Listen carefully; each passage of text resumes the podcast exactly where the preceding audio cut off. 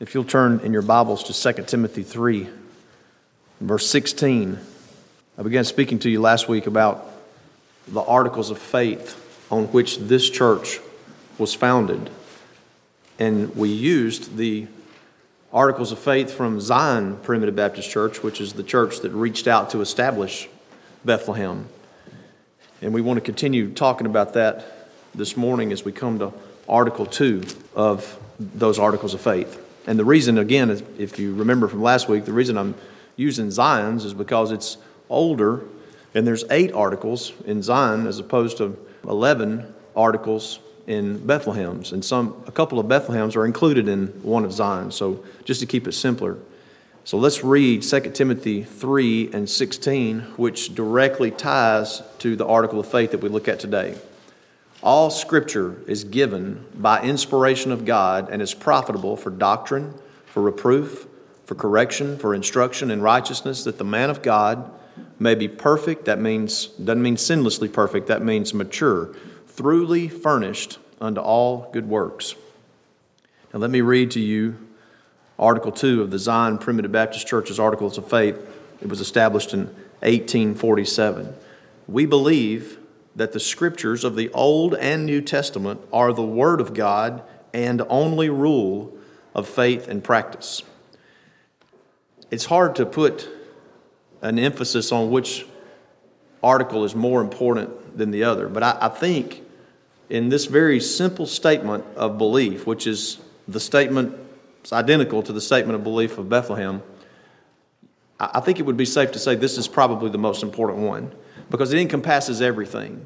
You know, we talked last week about the three in one God. And where do you get the three in one God from? You get it from the scriptures. You see, that's where it teaches that.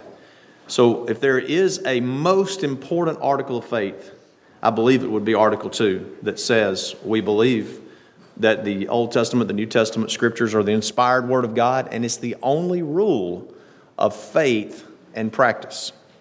If you think about how societies are all, in some way or another, governed by some code or some constitution. You think about our constitution that the United States of America has.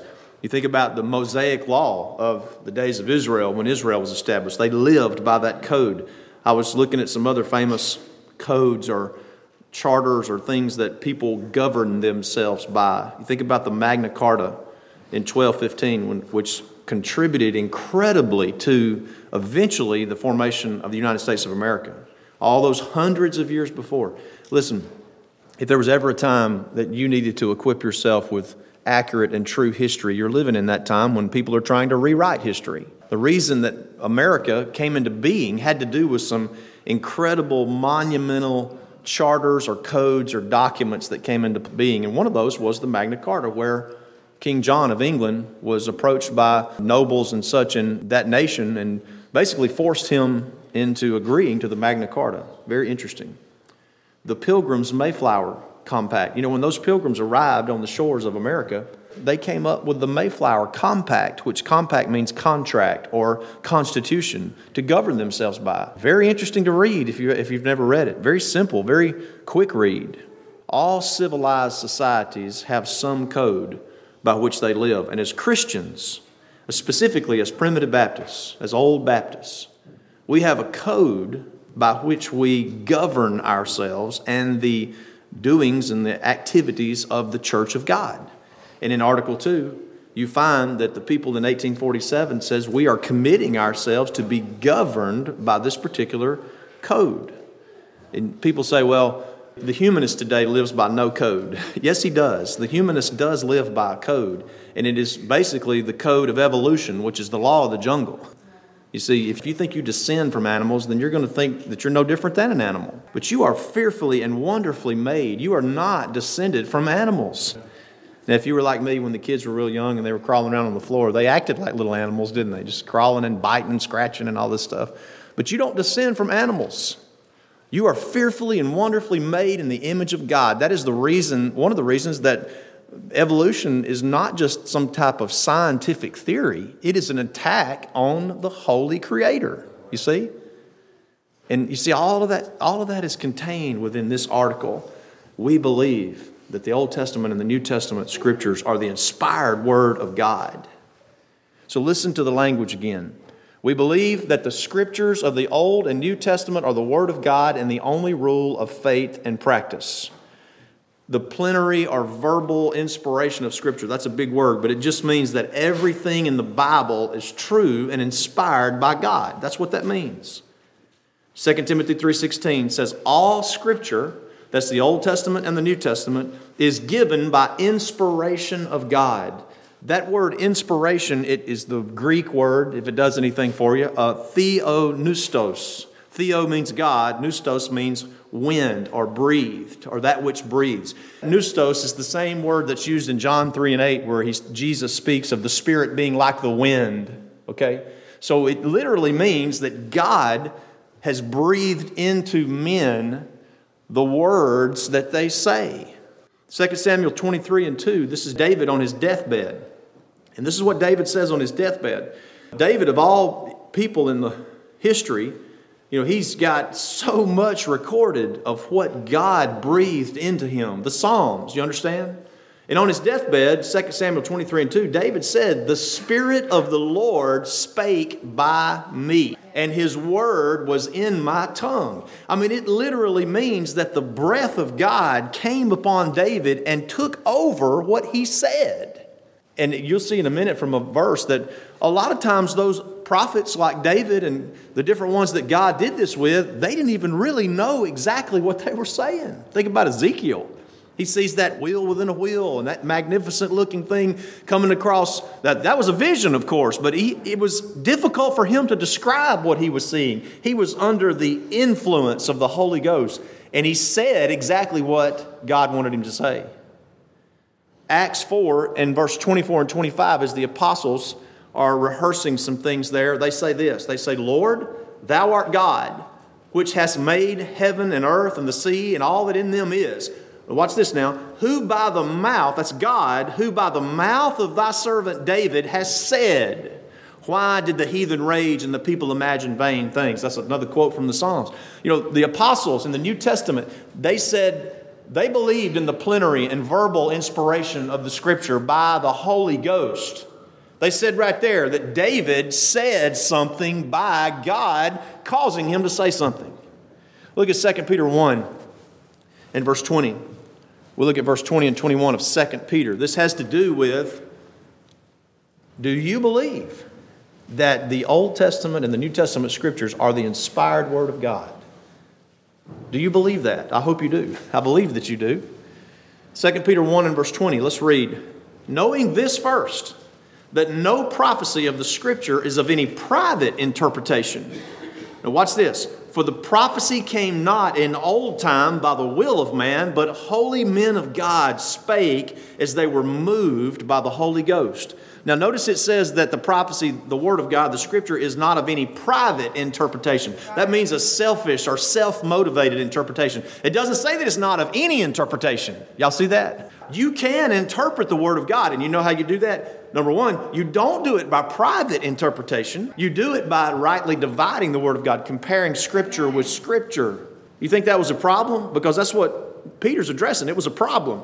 People were using the Scripture to their own private purposes. So here he says, The prophecy came not in old, old time by the will of man, but holy men of God spake as they were moved by the Holy Ghost. To be moved, it means to be borne along as a mighty wind. You see, these men were passive when God got a hold of them. They were passive and they spoke what God told them to say. And most of the time, they didn't really know what exactly it meant. Look at 1 Peter 1 and verse 8.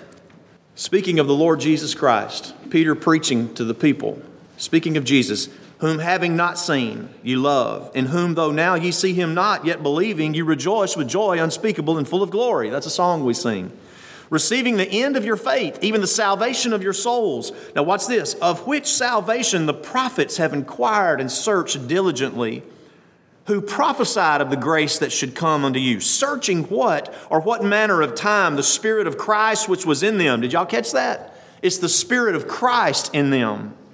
Did signify when it testified beforehand the sufferings of Christ and the glory that should follow. You see, those men, when they were under the inspiration of the Holy Spirit, the Spirit of Christ, they were in their minds going, What does this mean? When is this going to happen? When will we see this? You think about Isaiah seeing the Lord high and lifted up in the temple and prophesying later about the suffering servant in Isaiah 51, 52, 53, right in there. He didn't understand. He understood the king in the, in the song of, of the suffering servant. He understood the king that he was speaking about better than he could understand the suffering servant that he was speaking about. they didn't understand. And you say, well, that's all nice, but what about us today? Now, watch verse 10, 12. Unto whom it was revealed, that not unto themselves, but unto us they did minister the things which are now reported unto you by them that have preached the gospel unto you with the Holy Ghost sent down from heaven, which things the angels desire to look into. I've often said that I believe that verse of Scripture teaches that the angels come and look into the preaching of the gospel. They come and, and because angels aren't saved like people. You understand that? They're created beings that God created to do His bidding. So they don't fully understand salvation. So they come to look into those things. Maybe this morning the angels have hovered and gathered around as they did in the days whenever the enemy army surrounded Dothan and Elisha and his servant were there. And the servant couldn't see him, Elisha could already see him. You see, the Lord says here that those prophets that were inspired by the Holy Ghost were inspired to speak the things that they spoke for your benefit today, 2,000, almost 2,000 years after Christ was here. I hope you believe that. It's for your benefit, for the church. Notice it says in the Articles of Faith, we believe that they're inspired, the Old Testament, New Testament inspired, and that they're the only rule of faith and practice. Let me give you some very brief thoughts on faith and practice. I looked up the definition of the word faith. We've got definitions in the Word of God, but I looked up the Webster's 1828, which was closer to the time when the 1611 King James translation was put in place. The definition of faith in Webster's 1828 dictionary, in the primitive significance of the word, it's connected to a rope or a cable, but not like leading somebody along with a rope or a cable or pulling something, but like fastening something down like a ship. They used to have these, and maybe they still do, they probably have cables now, but they used to have these huge ropes and they'd fasten them on these things on the dock so that the ship wouldn't move.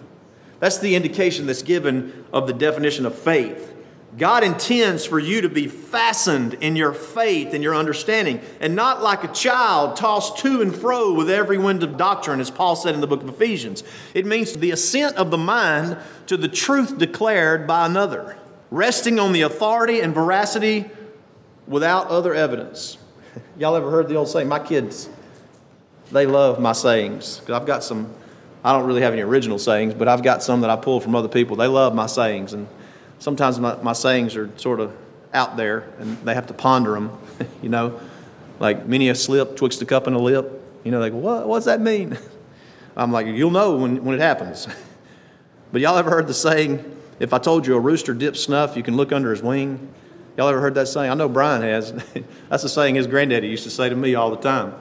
If I told you a rooster dips snuff, you can look under his wing. That's silly, it's funny. But the point of it is if I told you something serious, or if I told you something, this is the truth, would you believe me? Would you believe me? It would be based on whether or not I'm of the character or in the habit of telling the truth. You see? If I've lied to you several times or misled you several times, you, you probably wouldn't believe me.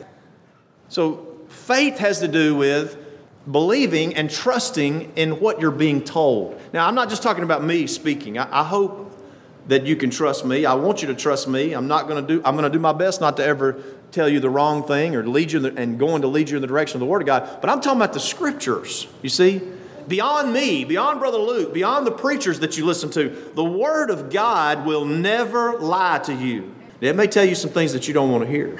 It made me think of the last battle, C.S. Lewis, the last book of the Chronicles of Narnia.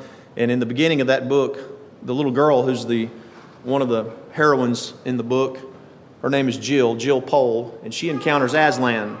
And Aslan, it's a very short, brief encounter there, before she goes out into Narnia, and Aslan gives her four signs to look for. She says, Now, rehearse these signs to me, listen to what I'm telling you, and then watch for these signs. And that was going to be like a map, like a guide for her as they went through all the things they went through.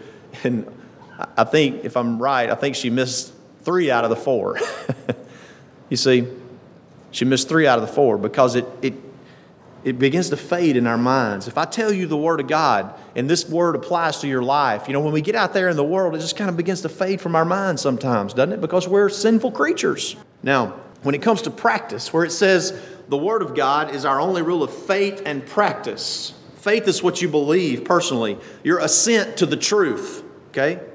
And then practice is defined as the exercise of any profession. I'm engaged in the practice of law in my secular work. Someone might be engaged in the practice of medicine or some other type of thing. Now, how would it be, as an Alabama lawyer, how would it be that if I, be, I began to practice law in Alabama according to the code of Georgia? or according to the code of, we're pretty close to Mississippi. We're according to the code of Mississippi. If I started putting Mississippi code citations in my filings or Georgia code citations, I'm not going to last very long, am I? I'm not going to make it. You see, the code that I practice by is the code of Alabama. You see that? And so the church of God, it will not last when it practices or looks to any other code than God's code. Y'all understand that? That's why it says we believe that the Old Testament and the New Testament are the inspired Word of God and the only rule of faith and practice. So that which governs or directs us about what we do or what we think or believe is from the Word of God. You want to know why there's so many different ways to worship today and so many different ideas about salvation, parachurch organizations, extras added on?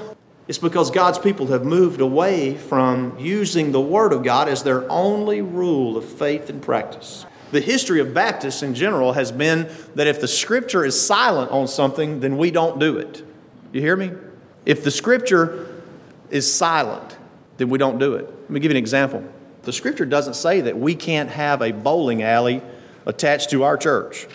There's no verse in the Bible that says, Thou shalt not have a bowling alley. You know, scripture doesn't say that. But it doesn't say you can, but it doesn't say that you can't. So Baptists in general have, if it's silent about bowling alleys, you know, fill in the blank. You want to know why we keep it simple. You want to know why we don't add anything to the worship, why we sing, we preach, we pray, we fellowship. We do what Acts, the, the second chapter, does teach us about what the church does, right? Continuing in the, in the doctrine and in prayers and breaking of bread and fellowship. It does say that, see? I've always said, I've talked to people through the years about why we do keep it so simple. And I, I'm just like, well, try it. Just try it for a little while. I think you'll get hooked on it.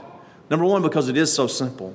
Number two, most importantly, because it's what God's Word said. You want to know why we do what we do as we are worshiping the Lord? It's because it's what the Scripture clearly teaches that they sang, they preached, they prayed, they fellowshipped, and then we just leave other stuff off because I don't believe you can improve upon what God set up. 2 Timothy 3:16 and 17 says all scripture is given by inspiration of God and it's profitable. It's good for you. The word of God is good for you. It's good to believe these things that I'm teaching you and it's good for your life. It says it's profitable for doctrine, for reproof, for correction, for instruction. And these, those words are, don't, don't get lost in those words because they're pretty simple words. Uh, when it speaks of doctrine, it just means teaching. So it's profitable for you to be taught from the Word of God. It's profitable for reproof. That, that word, the root word of reproof, means to tell a fault. We don't like to have our faults told, do we? But that's what it means. It means that the Word of God will correct you, it will bring you back into line, it will tell the fault that's going on in your life. And then it's for correction. That means a straightening up again. And then for instruction, and you Star Wars fans, that's where they got the, the word Padawan from. It's, it's the Greek word paideia, which means education or training. You see, God's word is profitable for all that. You see, can one book really have all the answers for me? Absolutely, it can, and it does. It's of paramount importance to understand that the Word of God is the only rule of faith and practice. Jesus himself said in John 5 and 39, Search the Scriptures He's told, he, notice he told this to some people that thought you had to work your way to get to heaven, that thought that you had to do things in order to be acceptable before God. He said, Search the scriptures, for in them you think you have eternal life, but they are they which testify of me. The scriptures testify of Jesus. You want to get excited about your Bible study? You can find the, Jesus Christ on every page of the Word of God. And you could spend a lifetime, you could spend a lifetime studying the Word of God and never reach the end of, of plumbing the depths of the beautiful riches of grace in the Word of God because the Scriptures testify of Jesus. And the old Pharisees were just sitting there looking at him, going, What's he talking about? He says, Search the Scriptures, for in them you think you have eternal life, but they are they which testify of me. And then he says this listen, and ye will not come to me for eternal life. You will not come to me for life. But Brother Tim, I thought the preacher's been saying for years come to me, come to Jesus, come and do the thing that you need to do. Jesus says, You will not come to me. See, Christ has to go to you for eternal life. That's what the scripture teaches.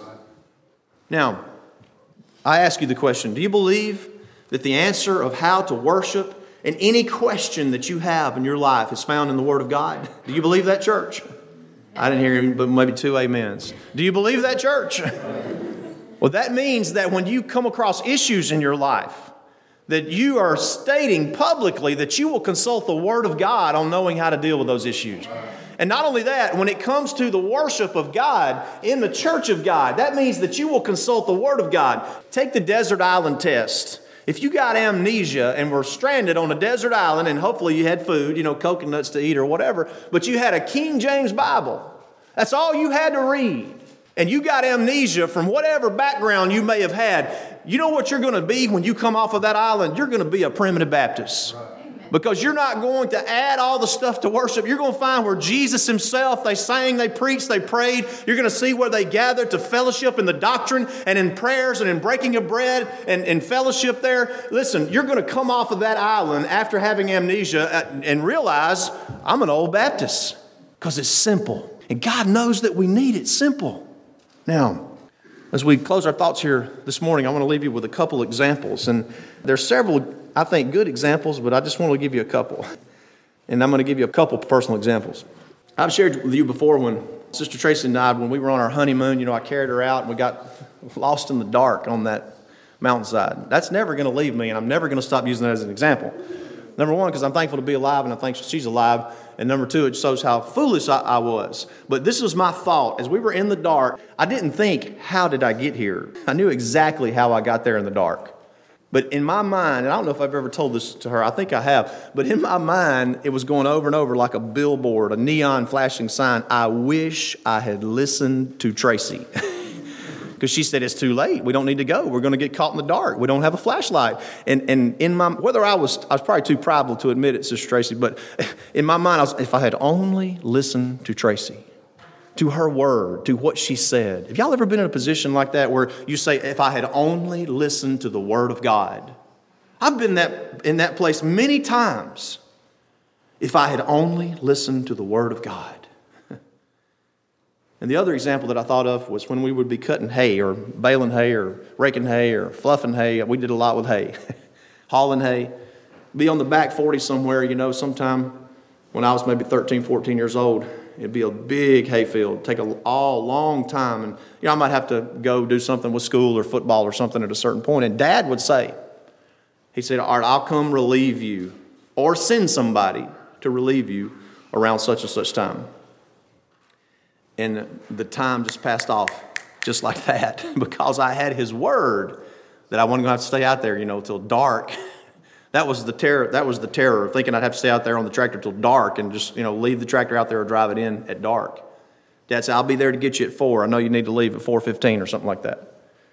And it made the afternoon not so bad riding that tractor. But now when he didn't tell me he was coming, it was it was a long afternoon at thirteen or twelve or fourteen years old. But I had his word. I had his word that he was going to come and relieve me. Sometimes he'd send Chris, sometimes he'd come himself or send another farm worker. And what a joy it was. I, I you know what? I, those of you who had been in that situation, somebody's coming to relieve you, if you were in a field, what are you constantly doing? Every time you come around the corner, you're looking at the gate. Where's that truck? Where's the truck? I mean, I bet I did that a thousand times, you know, even two or three hours before he was going to be there. But I had an anticipation based on me trusting in the veracity of his word. Y'all see that? You don't want to be in a situation where you look like I did and say, if I had only listened to this person, oh, if I had just listened. You want to be in a situation where you're banking on what the Word of God says, and you're looking at the gate and you're thinking they're going to be here, and they're going to be here on time. That's what God's Word does for you. So we close with the article of faith, like we did last time. We believe that the scriptures of the Old and New Testament are the Word of God and the only rule of faith and practice. Do you believe that, church? Amen. If you're walking in the old paths, if you believe that's the only rule of faith and practice for your life. Now, I encourage you to examine your life and see in the areas of my life. I think you got it down for worship. I think you're walking in the old paths and following the Lord and letting the Lord lead you and anchor you. But branch out from just worship in your marriages, in your friendships, in your activities, in your school, in your work. Branch out from that and say, Lord, I know I believe this is the only rule of faith and practice. So, am I following that rule for my life? Everybody follows some rule. Amen. If there's one more here that would like to follow the Lord in New Testament baptism, we give you that opportunity as we stand and sing.